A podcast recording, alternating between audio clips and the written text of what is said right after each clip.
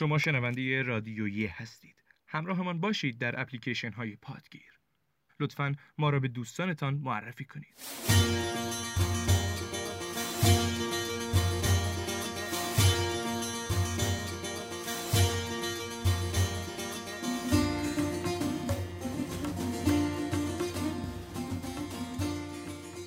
سلام همونطور که می‌دونید توی هر قسمت از رادیویی درباره یک کتاب حرف می‌زنیم کتاب های شناخته شده و کتاب های کمتر شناخته شده که فکر می‌کنیم برامون مفید باشند. تا این قسمت 14 کتاب رو معرفی کردیم اما این قسمت از رادیویی ویژه است حداقل برای ما.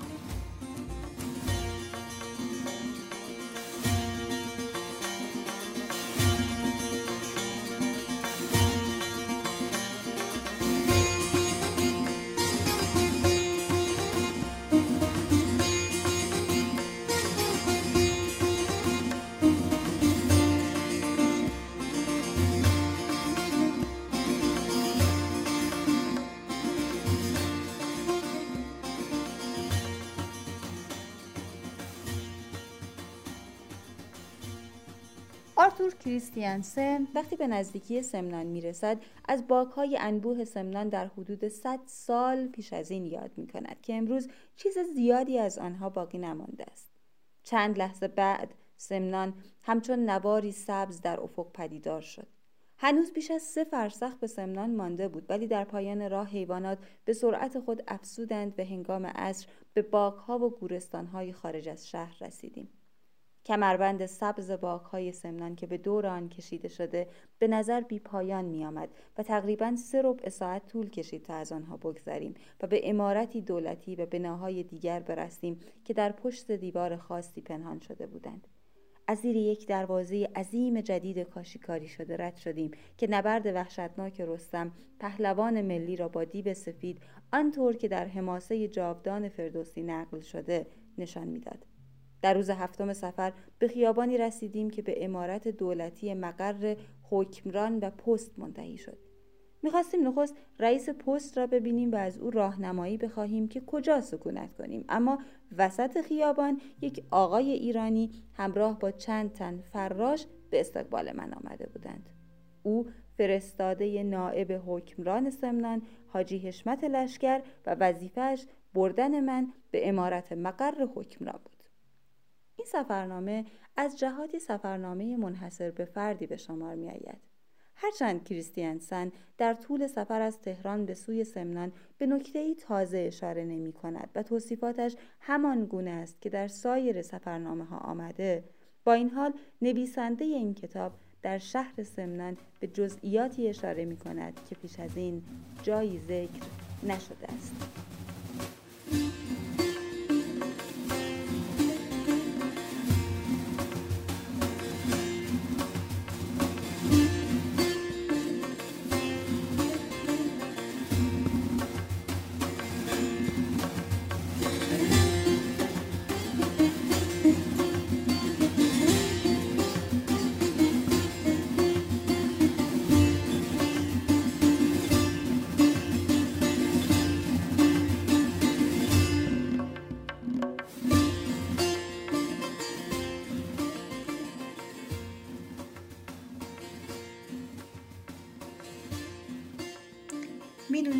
برای کاهش غم و های زندگی امروزی و افزایش شادی و سرخوشی همیشه سفر گزینه خوبی برای انتخابه. اما تو شرایطی که جهان میزبان مارکوپولوی کوچیک و درد سرسازه سفر کردن به معنی جابجایی در محدوده جغرافیایی خطرناکه. ولی گاهی می‌تونیم با دیدن فیلم، شنیدن موسیقی، برق زدن آلبوم عکس یا خوندن کتاب سفر کنیم. ما گزینه آخر رو که همیشه اولین گزینمون بوده بهتون پیشنهاد می‌کنیم. کتابی با عنوان استان سمنان در سفرنامه های سیاهان خارجی که بخش از دانشنامه فرهنگ و تمدن استان سمنانه و به قلم دوست خوبمون آقای رسول گلپایگانی نوشته شده. با این کتاب همسفر سیاهان خارجی میشید که در گذشته های دور به استان سمنان سفر کردند. و هر کدوم از نگاه خودشون و با هدفهای خودشون استان سمنان رو توصیف کردند. بعضی با نگاه سیاسی، بعضی با نگاه مردم شناسی، بعضی ها هم با نگاه زبان شناسی و تاریخ شناسی. خوندن حدود 150 صفحه این کتاب بهترین سفریه که بهتون پیشنهاد می‌کنیم.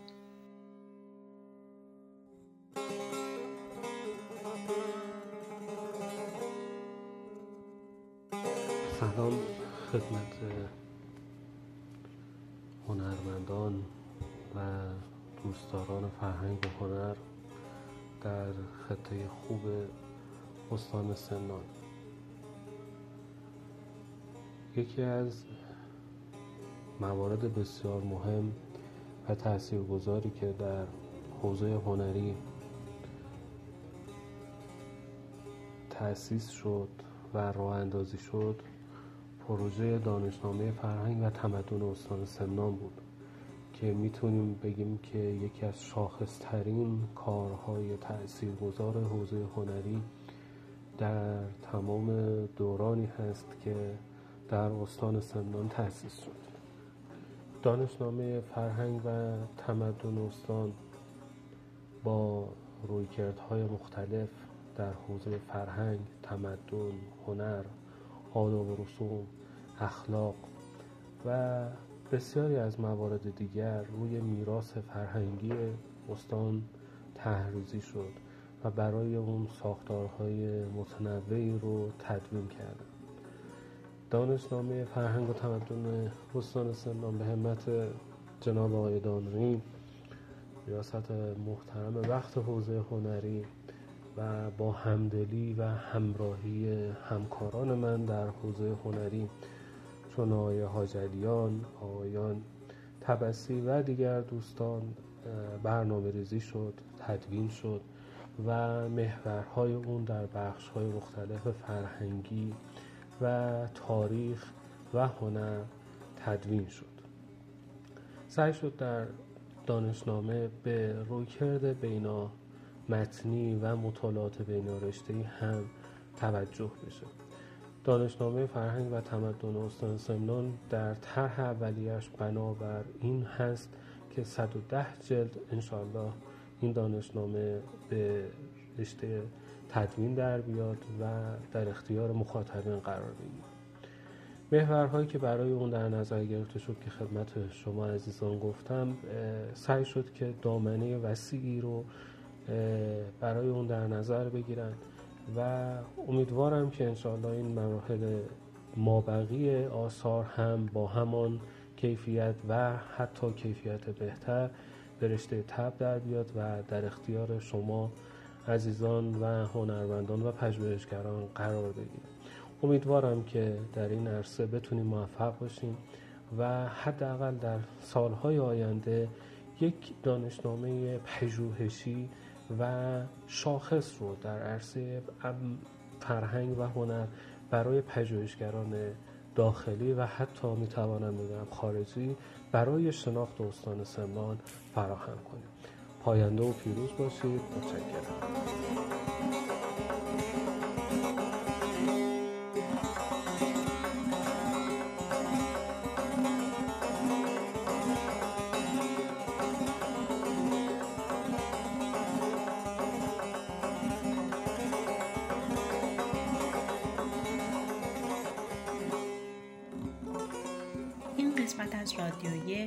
31 اردیبهشت ماه 1399 منتشر میشه.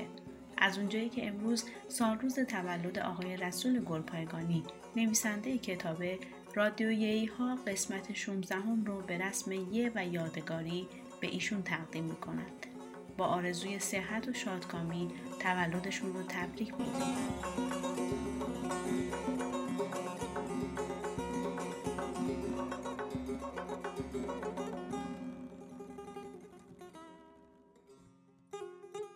کرزن چیزهایی در مورد این شهر نوشته که کمتر کسی پیش از او به این مطالب اشاره کرده است. او در مورد درختان کهن چنار و روانابهای این شهر و بناهای تاریخی زیبا و با ارزشش مطالبی مفید می‌گوید. هرچند اعتقاد دارد آنگونه که باید و شاید و با توجه به ظرفیت های این شهر به آن اعتنا و رسیدگی نشده است.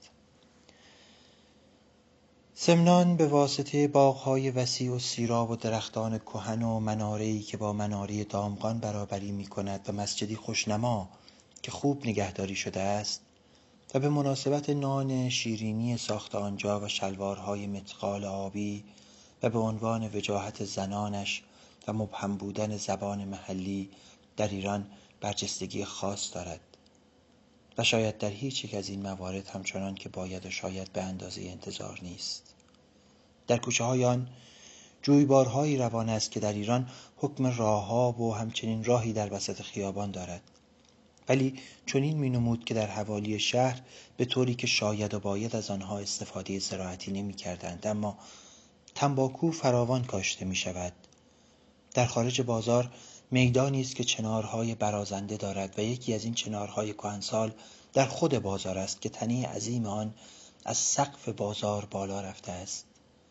مناره قدیمی نیز در وسط بازار و وصل به مسجد جامع است که در حال خرابی است. برج یکصد پا ارتفاع و چند پله دارد که تا نوک آن بالا می روند و در آنجا گلدسته است که زلزله و طوفان زمان آن را کج کرده است.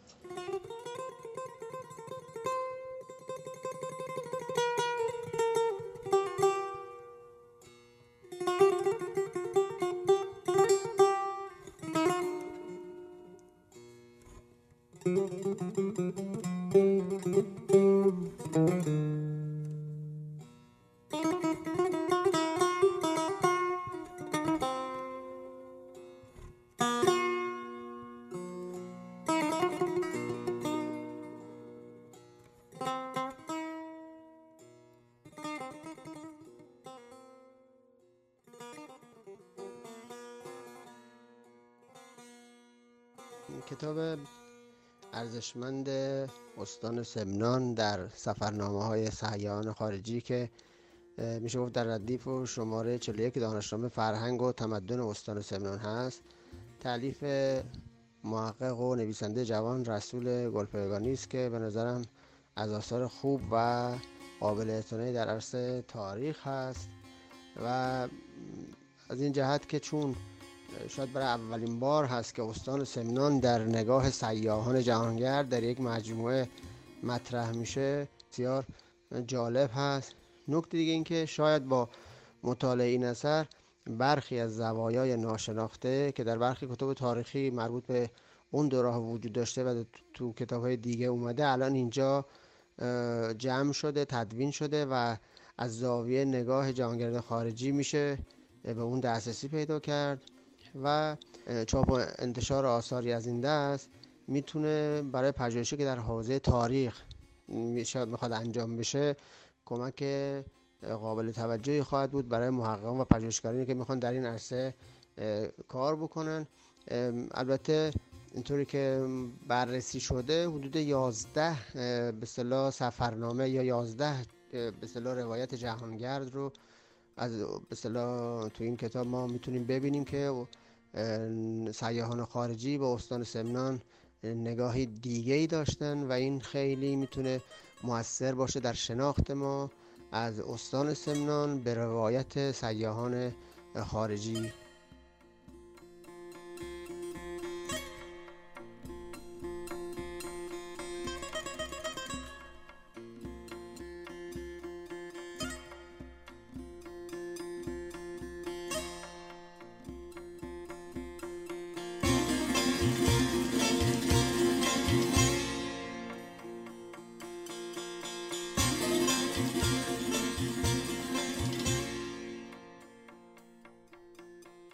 کنار جویباری میگذریم که بزها با یک جستن از آن میپرند.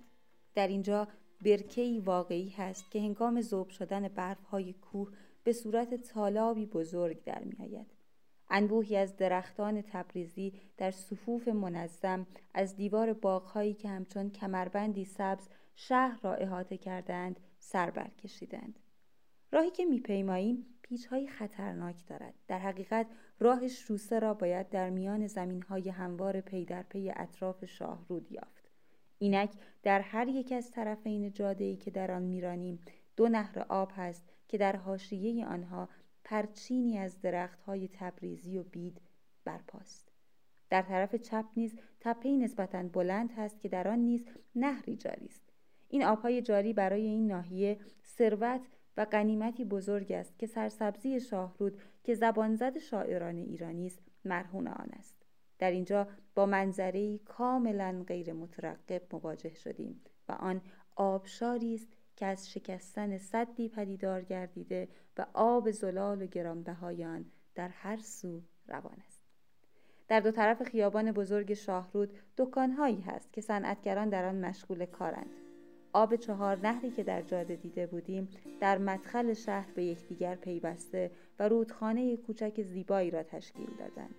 بر روی رودخانه پلهای باریکی است که گذرگاه مردم است. برای هم این قسمت از شهر به سبب وجود آب و سبزه منظره‌ای بدی دارد.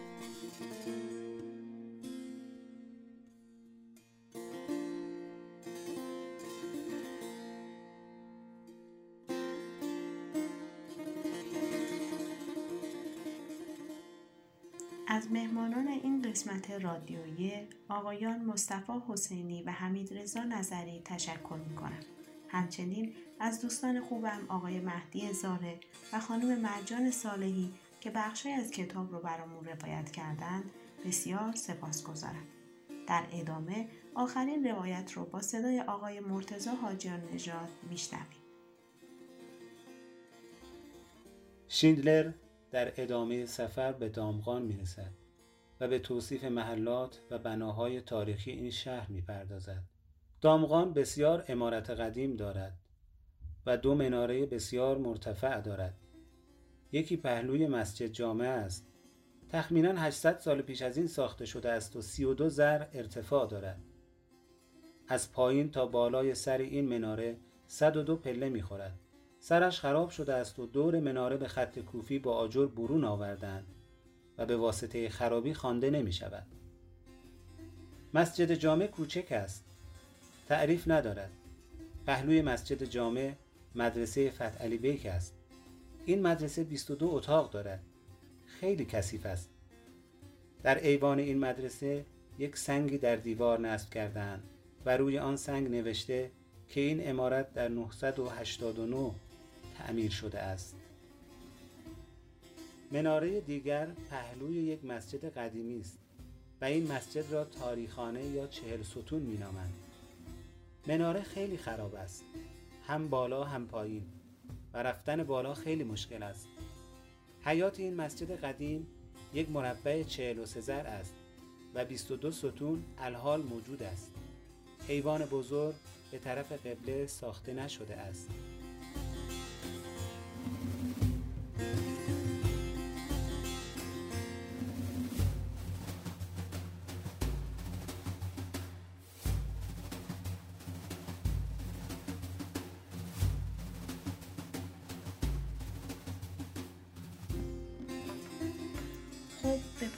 یکی دیگه از قسمت های رادیویی رسیدیم. امیدواریم از این قسمت خوشتون اومده باشه.